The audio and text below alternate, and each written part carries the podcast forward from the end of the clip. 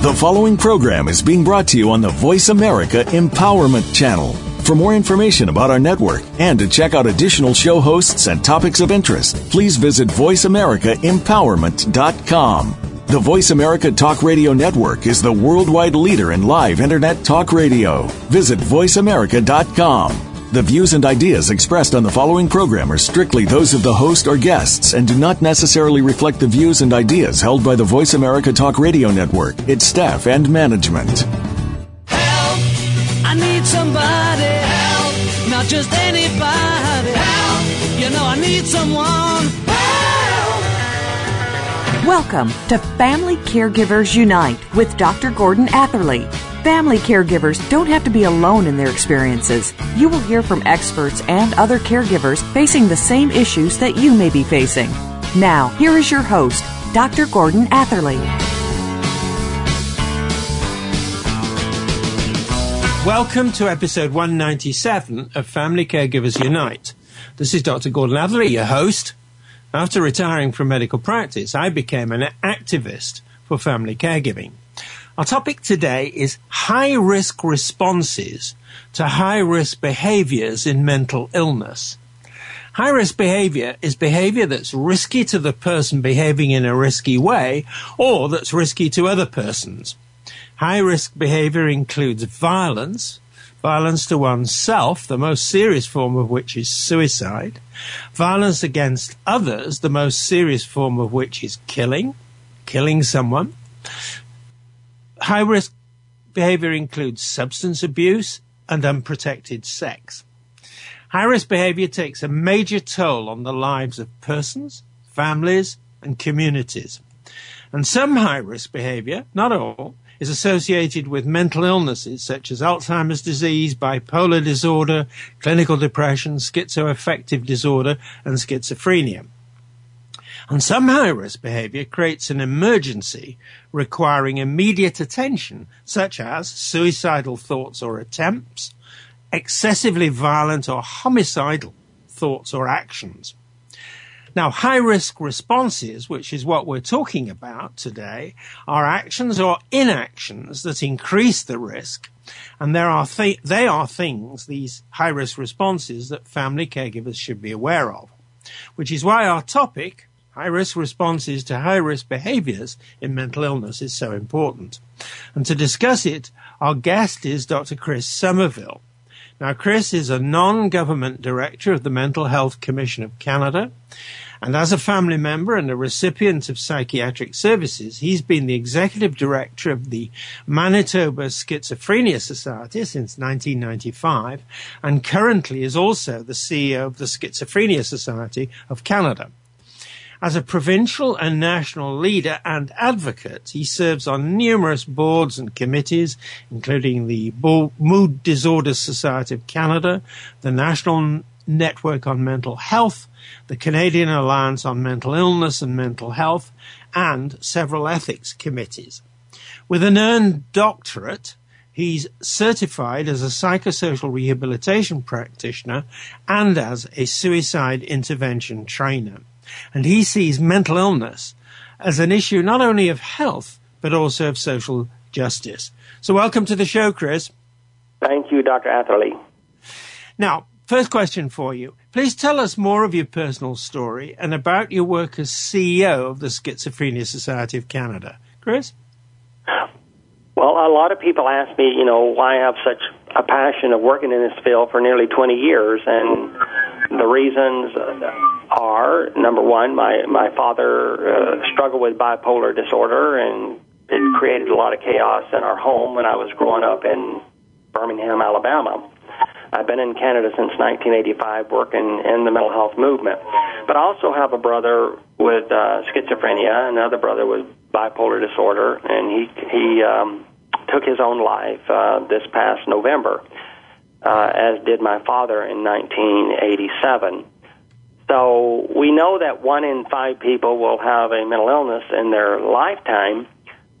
And mental illnesses, you know, can be soft forms, uh, you know, mild forms, severe forms, just like cases of the flu. And people ask me, Dr. Atherley, you know, well, what is a mental illness? Well, it's a it's a general term that refers to a group of illnesses or disorders of the brain that significantly affect your thinking, your feeling, your sensation, your perception, your behavior. So much so, it's so severe that it interferes with your working, relating, playing, and loving with other people. So it it creates a lot of disorder in your life potentially. Now, I'd like to ask you to say something about high risk behaviors, particularly in relation to schizophrenia, but also mm-hmm. in relation to mental illnesses mm-hmm. generally. Chris? Well, once a person develops a mental illness, which is mainly in late childhood or, or uh, early adolescence, 70% of the cases of uh, mental illnesses develop in early, uh, late childhood or early adolescence. Um, I mean, you still have your personality intact. So if if you were a kind person, you probably will still try to be a kind person. If you're an obnoxious person, uh, you'll probably still be an obnoxious person after you develop a, a mental illness. But um, the reality is is that uh, mental illnesses are of such a nature that it not only affects you know your own life it affects those around you those you love and most people are uncertain or afraid of or just don't know how to relate to another person with a mental illness. Most people with mental illnesses are not violent. Uh, that's the great myth that we constantly combat in our movement. 93 or excuse me, 97% of people with mental illnesses in general will never come in conflict with the law.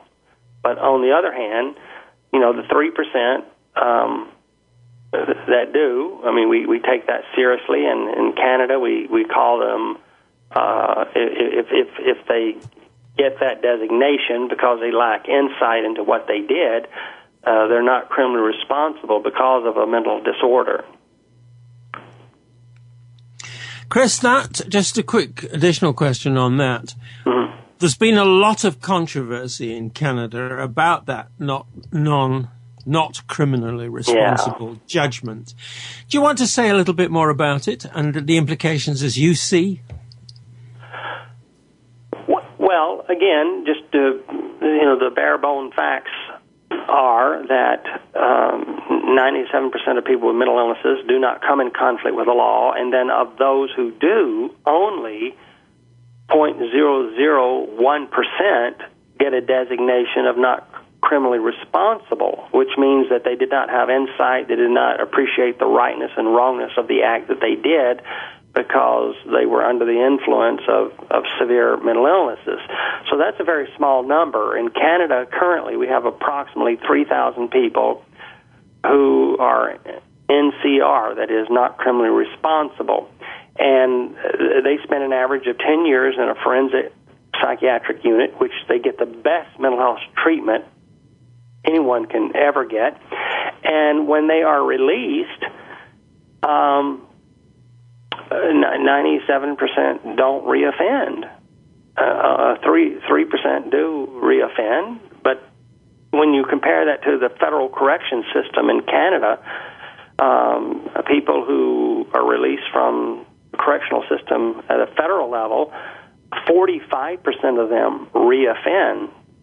So, I mean that that's a that's a big difference between the two numbers. Yeah, it's a very telling point, that isn't it?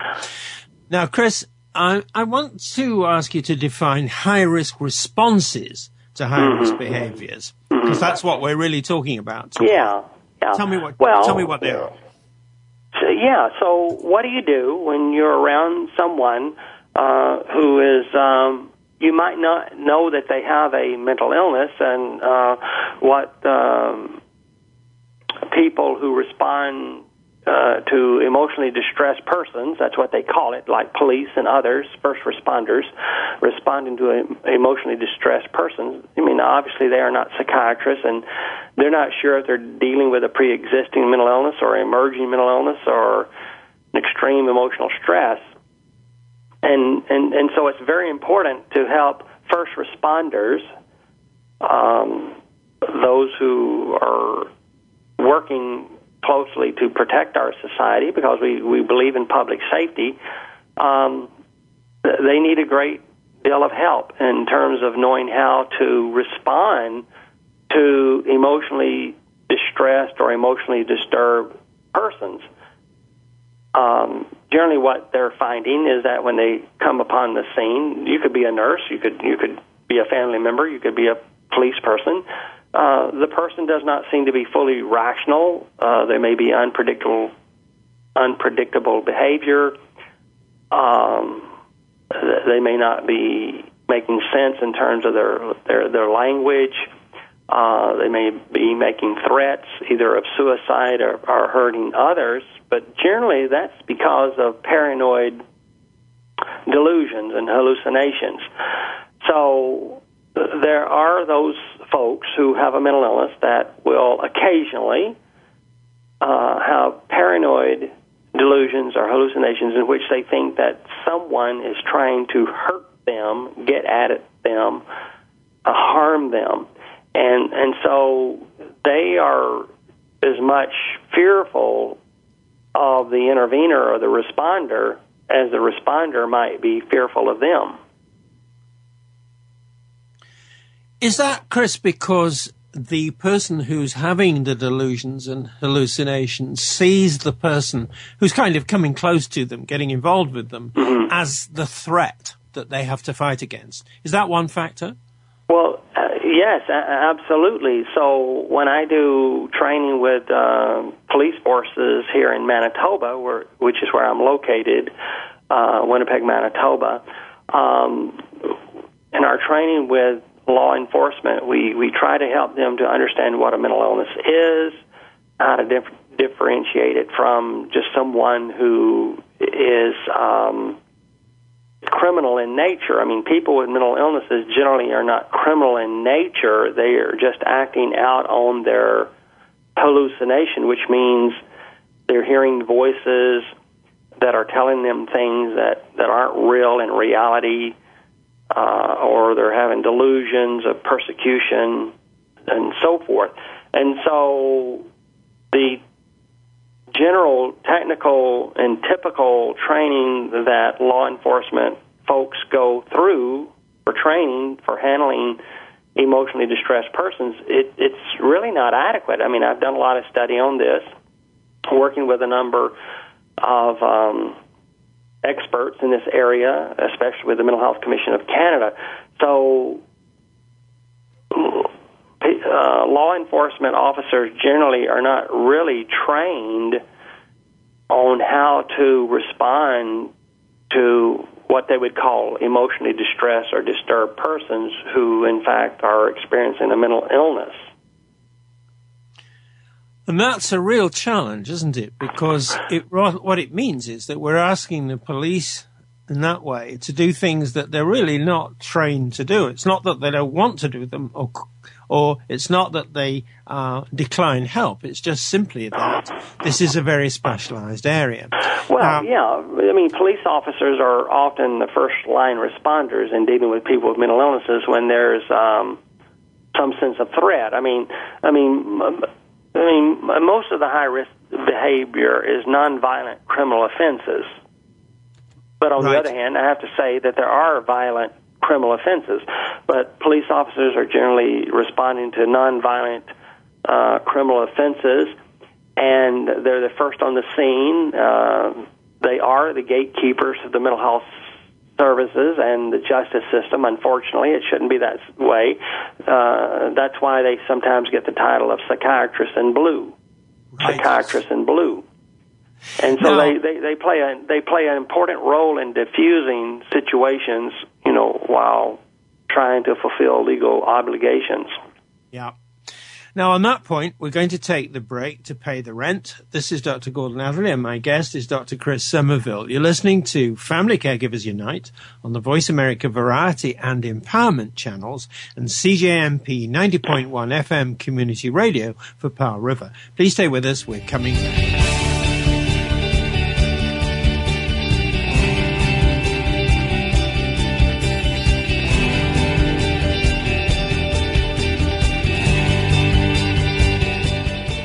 Follow us on Twitter for more great ideas at Voice America Empowerment.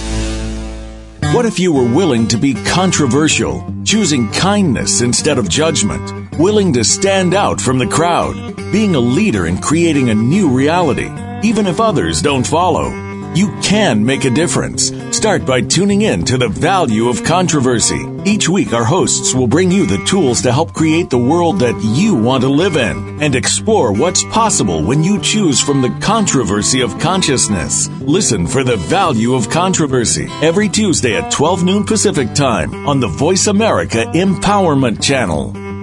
Who are we? Can we really make the world a better place? How can the mantle of personal power be most effectively passed from generation to generation? There is no correct answer, but by tuning in to Birthright of Power with Reverends Don and Jane Lewis, the goal is that you will find some help in this journey. What does it mean to be a warrior with multiple meanings of that word? How do we stay strong in the face of changing times? Listen to Birthright of Power live every Monday at noon Eastern Time, 9 a.m. Pacific Time on the Voice America Empowerment Channel. Follow us on Twitter for more great ideas at Voice America Empowerment.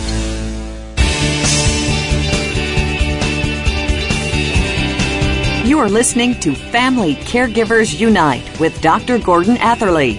If you have any questions or comments about our program, please address them by email to docg at familycaregiversunite.org.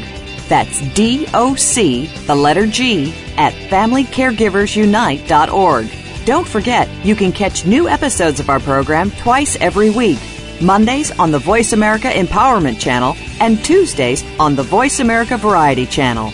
Now, back to Family Caregivers Unite. Welcome back to our listeners to Family Caregivers Unite and Dr. Chris Summerville. Our topic is high risk responses to high risk behaviors in mental illness. So now let's, Chris, talk about the challenges that arise with high risk responses to high risk behaviors. And first question for you is please tell us about the challenges that high risk responses create for the people themselves, the people with the mental illnesses who become involved with law enforcement systems. What are their challenges? So you're you're asking for those people who who actually are living with a mental illness what what their state of affairs or their state of mind or how they respond to responders yes and then and Yeah. from then Okay. on get involved Okay. with the law Okay, so if you know a police officer approaches a person who uh, has bipolar disorder with some mania or some, some psychosis, and similarly um, schizophrenia, or if the person is suicidal, um, first of all, the the responder, the police officer, is seen as a threat, is seen as authority, and may well be viewed as part of the delusion that the person is experiencing. For example, we, we tell police officers that, um, you know, take your helmet off, uh, explain every detail of what you're going to do, your movements to the individual. Be- because, you know, there's uh, they're in one state of reality in which they know, well, okay, the police have have come to get me, and at the same time, they may think that, well, but this person is part of the conspiracy of God or some other entity uh, that is trying to destroy my life. So, um, um, you, you you don't use the authoritarian defensive mechanism that generally the SWAT team type of, of approach uh, that that is used in a lot of cases. And so, if you have a cell phone, uh, what we call back in the old days, walkie talkies, whatever, you cut those things off, and you go very slow in your speech. You have to repeat yourself a couple of times and you let the person know whatever action that you're going to be taking with them or against them and assuring them of their safety. So it takes time. It takes time and it takes skill. It's also is aimed, as, as I'm understanding you, to bring some kind of reassurance to the person who's un, un, affected by the hallucinations or whatever it is that's affecting them. That sense of reassurance, that's important, isn't it? It is because uh, the signs and symptoms of a person who's expressing uh, disturbed uh, uh, behavior. Uh, there's lack of trust. There's impulsive behavior. Uh, there's a low tolerance for stress. Uh, they tend to respond in an exaggerated manner, which police enforcement might see as aggressive. Uh, behavior is unusual, upsetting to others. Speech pattern is unusual. Uh, presentation may be bizarre. And the person just frankly, realistically, has difficulty concentrating. So, in our training with police officers and even medical professionals, believe it or not, even though they've been through many years of schooling, uh, we have to help them to understand that it's it's not the person, it's the symptoms of the illness that they are experiencing that gets in the way of effective or successful communication. Got it. Now, you mentioned doctors and medical professionals and so on. So let's talk about the challenges that these high risk responses create for people mm-hmm. with mental illnesses mm-hmm. who, when they become involved with the healthcare system. They go to a hospital or something of that nature. What are those challenges? Well, to be realistic and honest again, there will be a small percentage of people who are not cooperative. And so once they come into the emergency room or once they're admitted to the hospital, uh, they may be resistant and may want to fight and run away. And the general response uh, historically has been to you know, heavily sedate the person. We call it a B52 cocktail uh, that they give the person. But um, a lot of a lot of medical hospital hospitals or, or medical situ- or environments are now doing away with seclusion and restraints and secret to it is taking time, not to be threatened, not to be fearful, uh, not to go uh, according to your your timeline of management system. You know, you know, respond now, act right now, or else we're going to give you this shot. You you you spend time talking with the person and listening to what their fears and their apprehensions are. You don't have to agree with the content of the hallucination or the delusion, but you can agree with the fear or the emotions, right? That's what I'm talking about. You can agree that the that, that the emotions that the person is feeling they are real and they are real even though the the content upon which they are based are not real and when you do that the literature tells us uh, that it has a calming effect on people so yes uh, healthcare providers are victims of assault by a few people with mental illnesses. And we're, we're not blaming the healthcare providers, but what we're trying to do is to help healthcare providers to know how to appropriately respond in a patiently uh, understanding way that the person is not just being um, antisocial or that the person is being just obnoxious or non compliant. If you identify with their fears and their emotions, um, most of the time people will be cooperative with you. Chris, uh, just a very quick comment back to you on that. The fear is real. The, the things that they're fearing may not mm-hmm. be real, but the fear is real. That's your message, isn't it? Well, the fear is real on both sides. Un- uh, unfortunately, it's unfortunate that a person who has lost touch with reality believes that others are against them or that there's a conspiracy against them, or or or this nobody believes them. You know, I don't have a mental illness. You know, and so nobody believes that. Nobody believes I don't have a mental illness, and even a lot of people I visit in the hospital, they say, "Look, Chris, you know, they think I've got schizophrenia, bipolar disorder. I don't." And I don't try to argue them out of it. I just say, well, tell me what you believe is wrong with you. And generally, what they talk about are stressful life events. Right. And we need to listen to those stressful life events because stress is what triggers the mental illness. We don't know what exactly causes the particular mental illnesses. Uh, you know, we believe that genetics is very involved in it, but with the um, uh, knowledge that's coming about through neuroplasticity and epigenetics, we know it's not just simply um, genetics. And then there's the fear of the healthcare provider or the, or the fear of the family member or the or the police officer, in, in terms of the fact that um, number one, they're struggling with stigma, they're struggling with social prejudice. Um, not all family members, but but just unfortunate myths and misin- misinformation uh, that you know if you're schizophrenic, whatever, and I don't use that word casually, uh, that you're going to be violent, you're going to hurt someone, and you you you just muscle up your power to try to overcome their efforts. Right.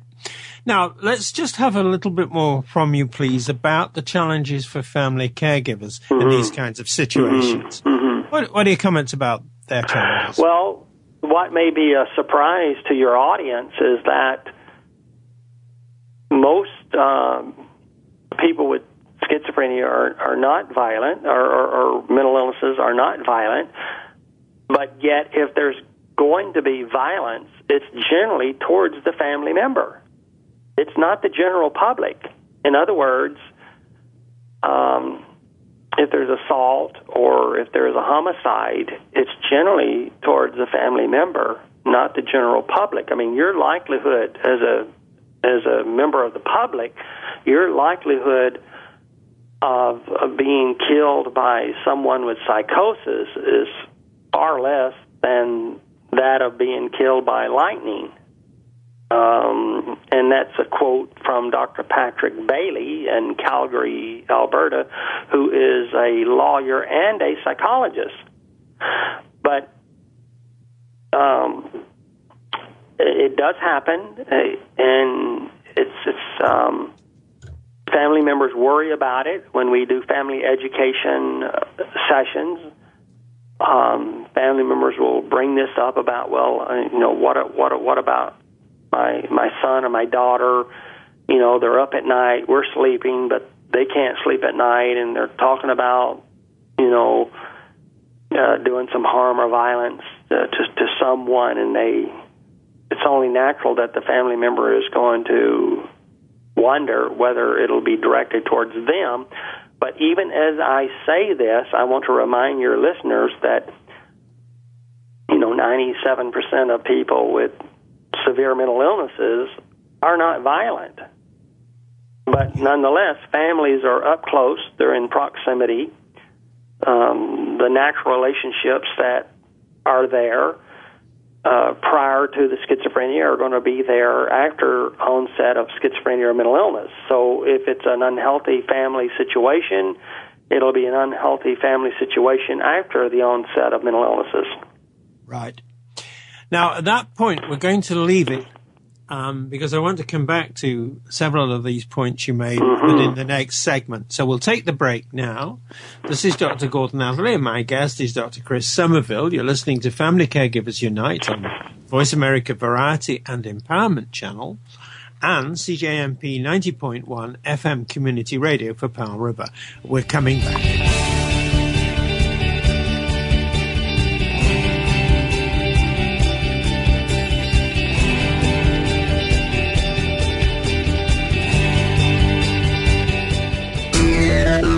Friend us on Facebook to keep up with what's empowering the world. Voice America Empowerment.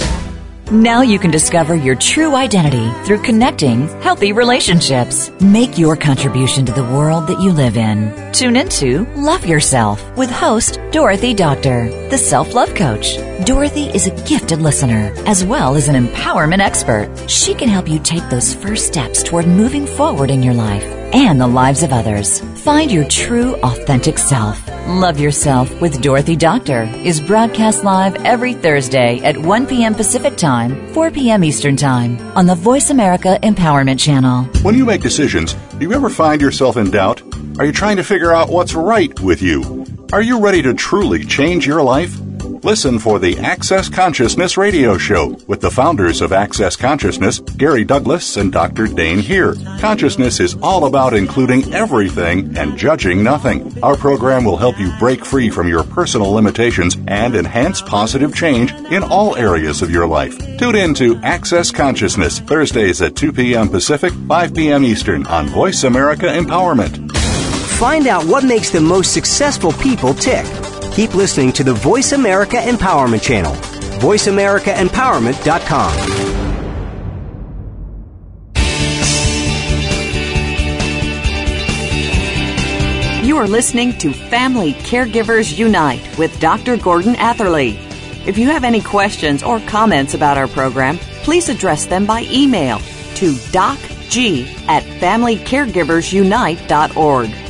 That's D O C, the letter G, at FamilyCaregiversUnite.org. Don't forget, you can catch new episodes of our program twice every week. Mondays on the Voice America Empowerment Channel and Tuesdays on the Voice America Variety Channel. Now, back to Family Caregivers Unite. Welcome back to our listeners to Family Caregivers Unite and Dr. Chris Summerville. Our topic is high risk responses to high risk behaviors in mental illness. Now, Chris, you've said a lot about the challenges. I want you to say more about overcoming the challenges.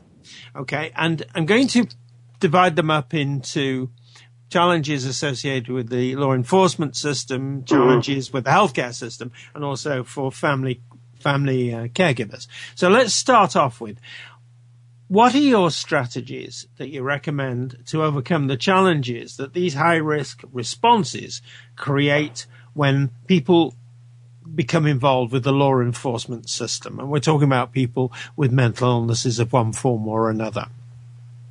And yes, and again, we're talking a very about a very small number of people. So, what to look for when confronting an individual who perhaps may have a mental illness, but on the scene they seem to be emotionally disturbed.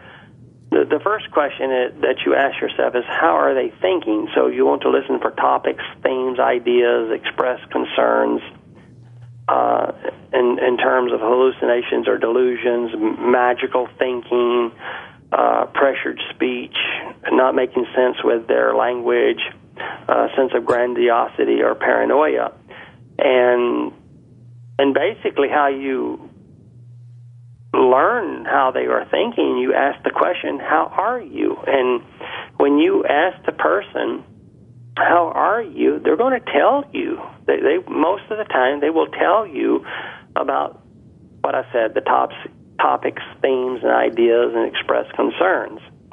And then secondly then you go into well how are they feeling? So you're looking at their emo- emotional state, their their, their verbal and nonverbal cues, and they they may be scared and distrustful and emotionally inconsistent with their content.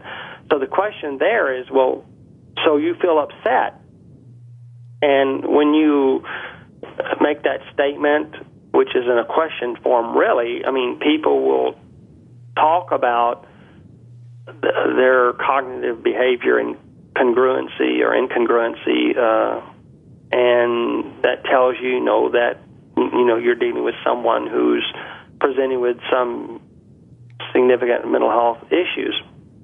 So how are they thinking? That's their brain. How are they feeling? That's their heart. And then how are they acting? And that's their feet. And so most people, when they're in a high risk situation, they have unusual movements, repetitive actions, foot tapping, uh, agitation, pacing. Uh, they're responding to hallucinations, talking to another voice that's out there. They may be manic in behavior. And and and so the question you would ask is, you seem to have difficulty, and they'll say, well, yeah, you know, they may talk about their odd mannerisms, their impulsive behavior, uh, what have you. So all you're doing is in a very non-scientific way, non-medical way, you're trying to recognize hallucinations, recognize delusions, and then knowing how to respond to the person primarily in in what's called old-fashioned active listening, just active listening, focus on what the speaker says, uh, repeat what they they think or, or, or what she says. Uh, you know, use good questions, be honest, uh, listen, judge not, listen non-judgmentally, and always paraphrase and empathize. As I said, you can always empathize with the fear and anxiety or distress. So these are some of the strategies uh, that we help first responders right. with. Chris, I want to just go straight over now into a situation in a busy emergency room mm-hmm. where um, somebody is brought in, perhaps, mm-hmm. comes in, in, I'm going to call it the stressed and distressed state yeah. that you've been describing. Now, given that ever since I've been in medicine, emergency rooms have always been overcrowded and far mm-hmm. too busy. Mm-hmm. How about uh, challenges for the person with the mental illness in that kind of situation? What do you say about that? Well, it's sad to say, and I will say it nonetheless, is that emergency rooms are not well equipped to deal with people who come into those waiting areas that are emotionally distressed or having mental illnesses.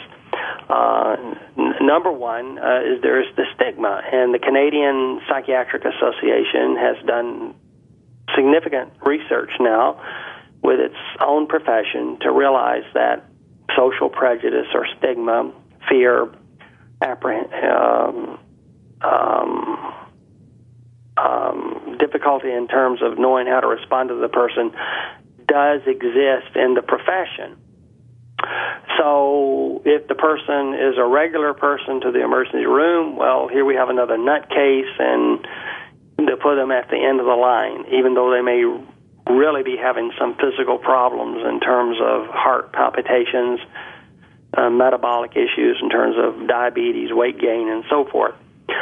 So in Winnipeg, we've uh, created a uh, mental health crisis response center. Now, some people think it's stigmatic, but it's a way to to to to, to offset or to deal with the fact that most emergency room situations and and people, uh, because of the stigma, don't respond to the person with mental illness in the most appropriate fashion. So it's going to be very interesting to see after a year or two, and someone does some studies on the mental health response crisis center in Winnipeg to see how effective it is and whether it's working or not. Right. Now let's talk about the same thing, overcoming the challenges that these high risk responses create, but for family caregivers. Now, what I'm after there is fear in the hearts of family caregivers. Mm-hmm. Um, that is, they have uh, a family member who they they've heard the diagnosis mm-hmm. and they've maybe had one or two frightening experiences. And not always can they get the kind of support they're looking for from the healthcare system. Mm-hmm. And I, and Chris, I've actually heard one or two people say the people they find most helpful are the police. Now, I want you just please to say some words about um, the way in which you think family caregivers in these kind of situations should take account of the kind of understanding that you've shared with us and respond in a way that's going to be most helpful to their family member and to them? Well, family members love their family members whether they have a mental illness or not, and most family members are very understanding. Um, their dilemma is when a crisis arises. What do I do? How do I navigate the mental health system? Who do I call? Who's going to help me? And the police, or rather law enforcement system is generally utilized first because it's the gateway to mental health services. It shouldn't be that way. But, I mean, people should, through mental health acts, uh, going through the emergency room, uh, be able to access the, the mental health services help that they need. But uh, today, the largest uh, mental health institution in Canada, as well as the United States, is the penal system, so the correctional system. And that's because the police are generally the first people called, or the gatekeepers, as we say, because you can uh, you can um, use the law uh, to arrest a person, uh, to book a person, and then they have to go through the legal process, and then part of the verdict, depending on whether they do in fact have a mental illness or not, is that uh, the judge can mandate uh, mental health services, either through a mental health court or the Mental Health Act. Um, it's very disconcerting to family members um, family members. Every week, I get a call from a family member who says, "I utilized the Mental Health Act. They were picked up by the police. They went to the emergency department. They were seen by the nurse. They were seen by the doctor. Then they were seen by a psychiatrist because it's a triage system, and then they were released."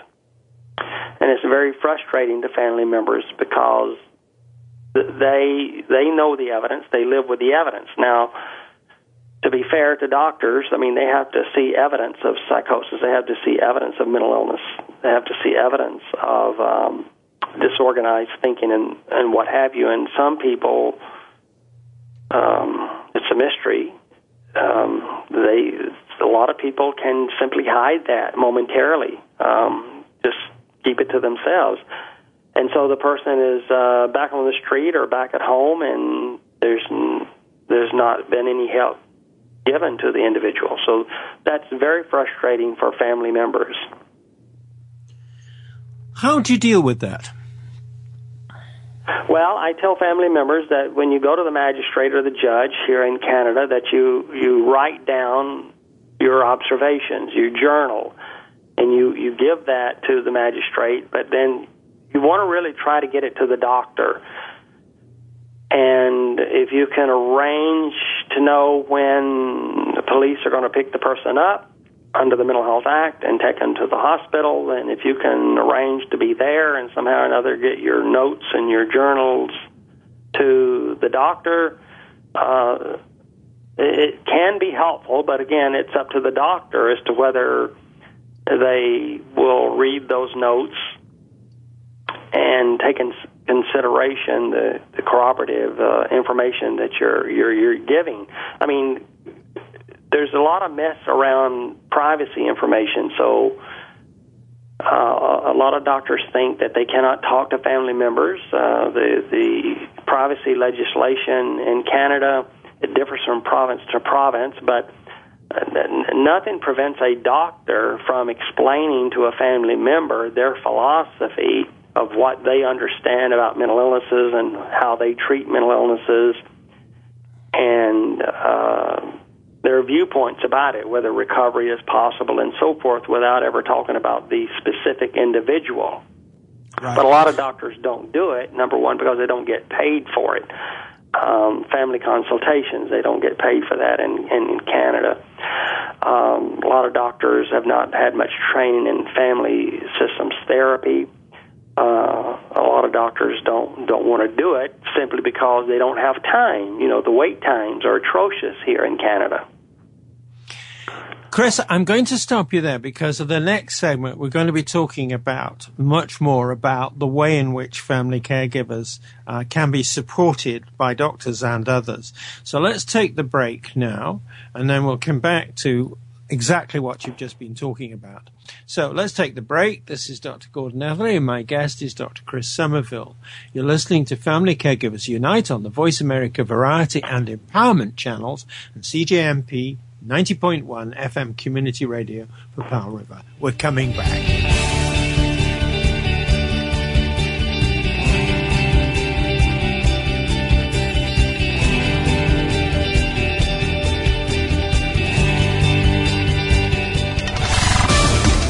On Facebook along with some of the greatest minds of the world, and that includes you. Visit us on Facebook at Voice America Empowerment. The challenges facing our teens today mean that more than ever, we need to be there to support them and encourage them. The Dr. STEM Show is here to provide discussions about topics that will help promote healthy relationships, self image, and success for teens, parents, and the community. Our young people can achieve more in life than they ever dreamed possible. The Dr. STEM Show, hosted by Dr. STEM Malatini, will foster these discussions and encourage your participation. Listen every Tuesday at 4 p.m. Eastern Time 1 p.m. Pacific, and 9 p.m. GMT on Voice America Empowerment. We let so many outside factors mold and shape our lives technology, instant delivery. We live in an on demand world. What's happened to the compassion, the kindness, a better pace? Listen to Might Radio with host Gabriella Von Ray. We'll bring that kindness and compassion back to our world. Our guests come from around the world and we'll discuss what's being done and what we can do to bring our lives back to order. Might Radio is broadcast live every Friday at 9 a.m. Pacific Time, noon Eastern Time on the Voice America Empowerment Channel. Change your world. Change your life. VoiceAmericaEmpowerment.com. You are listening to Family Caregivers Unite with Dr. Gordon Atherley. If you have any questions or comments about our program, please address them by email to docg at familycaregiversunite.org. That's D O C, the letter G, at familycaregiversunite.org. Don't forget, you can catch new episodes of our program twice every week. Mondays on the Voice America Empowerment Channel and Tuesdays on the Voice America Variety Channel. Now, back to Family Caregivers Unite. Welcome back to our listeners to Family Caregivers Unite and Dr. Chris Summerville. Our topic is high risk responses to high risk behaviors in mental illness. Our title today, High Risk Responses to High Risk Behaviors in Mental Illness, reflects a real and harsh challenge for family caregivers. Um, you've been talking about this, Chris, and I want you to go on talking about it, uh, particularly with respect to what can be done.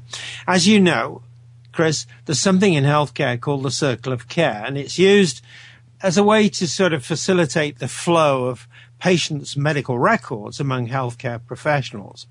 Now, generally, family caregivers caring for family members with mental illnesses are excluded from the circle of care. So my first question is, what do you think about excluding family caregivers from the circle of care? What's your view? Well, it's very problematic, and I know that in BC, British Columbia, that they have amended their privacy legislation around healthcare matters to include family members. That is, if the person is living at home, uh, there's a strong connection to a family member, uh, that a family member can be contacted uh, as a person of care, concern, you know, let's say in terms of discharge planning, if there's suicidal ideation. So, but again, it has to be with the permission of the patient.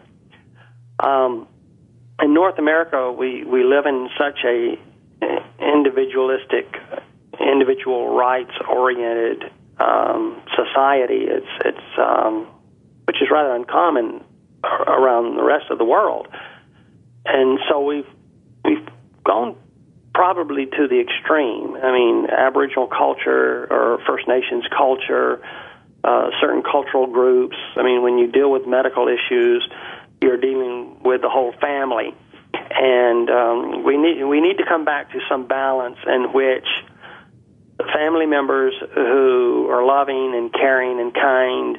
Uh, and who are supportive and are, you know, financially supporting or, or giving any kind of support to their loved one, should have the necessary information to know what uh, is happening and has happened and um, what the prospects of the person's recovery is.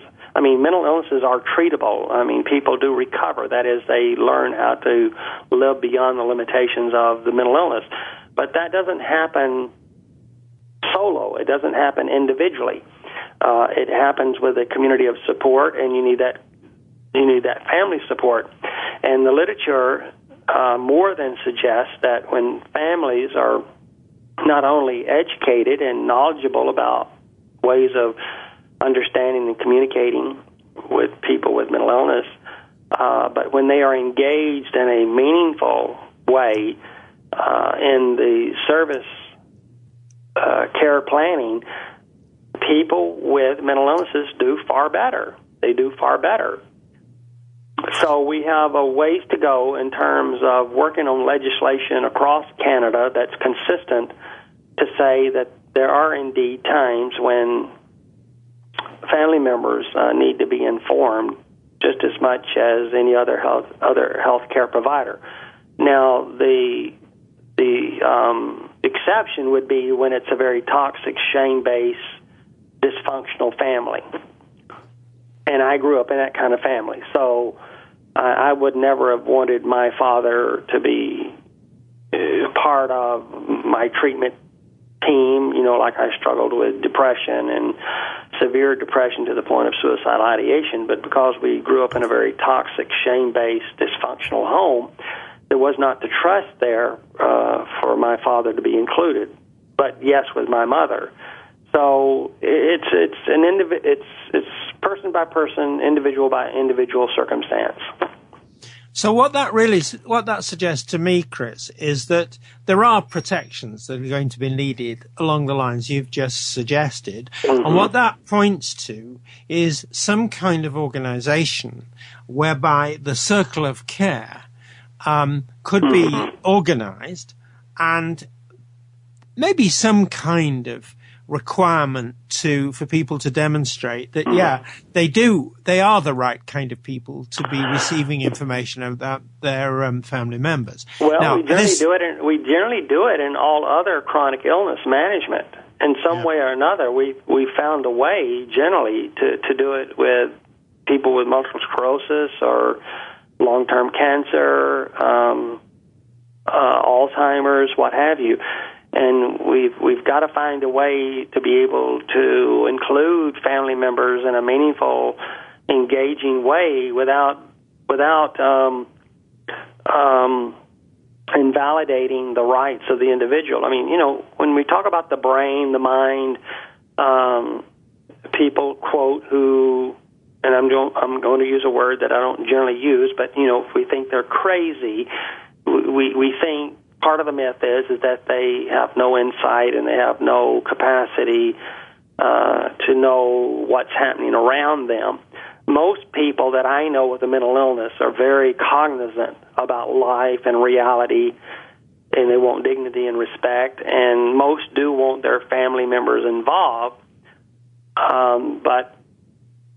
Uh, for some reason, we, we've evolved to a state in which um, um, patient information is is limited to only those in need of that information in terms of emergency or, or high risk behavior. Well, who else than the family?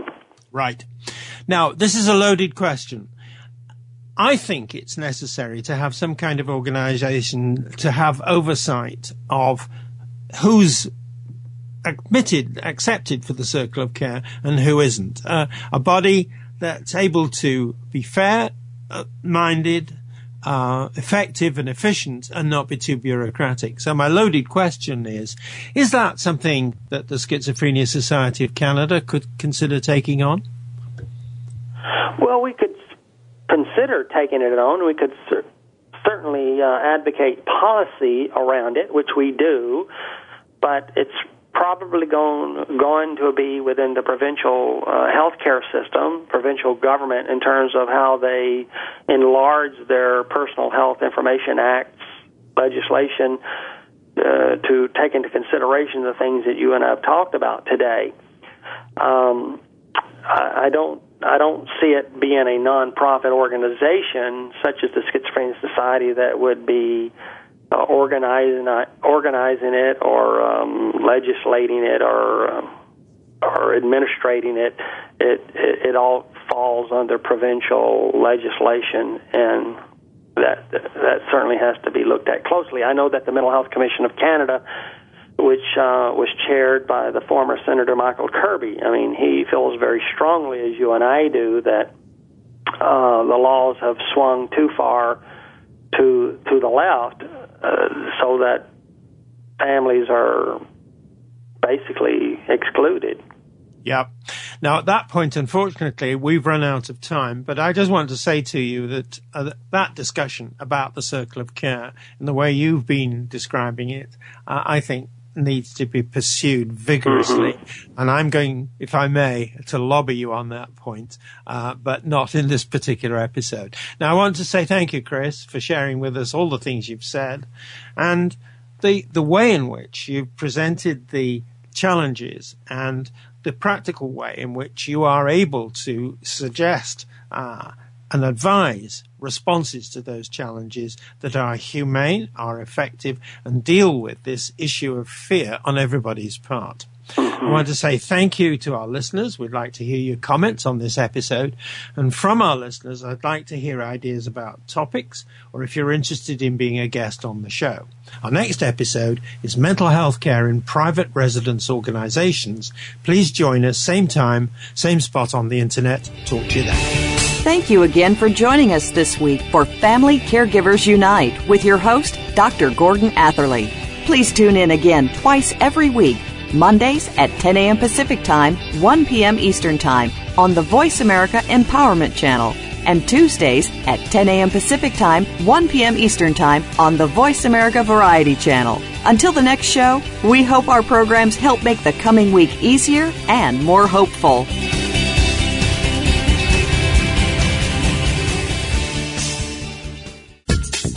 Thanks again for listening to the preceding program brought to you on the Voice America Empowerment Channel. For more information about our network and to check out additional show hosts and topics of interest, please visit VoiceAmericaEmpowerment.com. The Voice America Talk Radio Network is the worldwide leader in live Internet talk radio. Visit VoiceAmerica.com.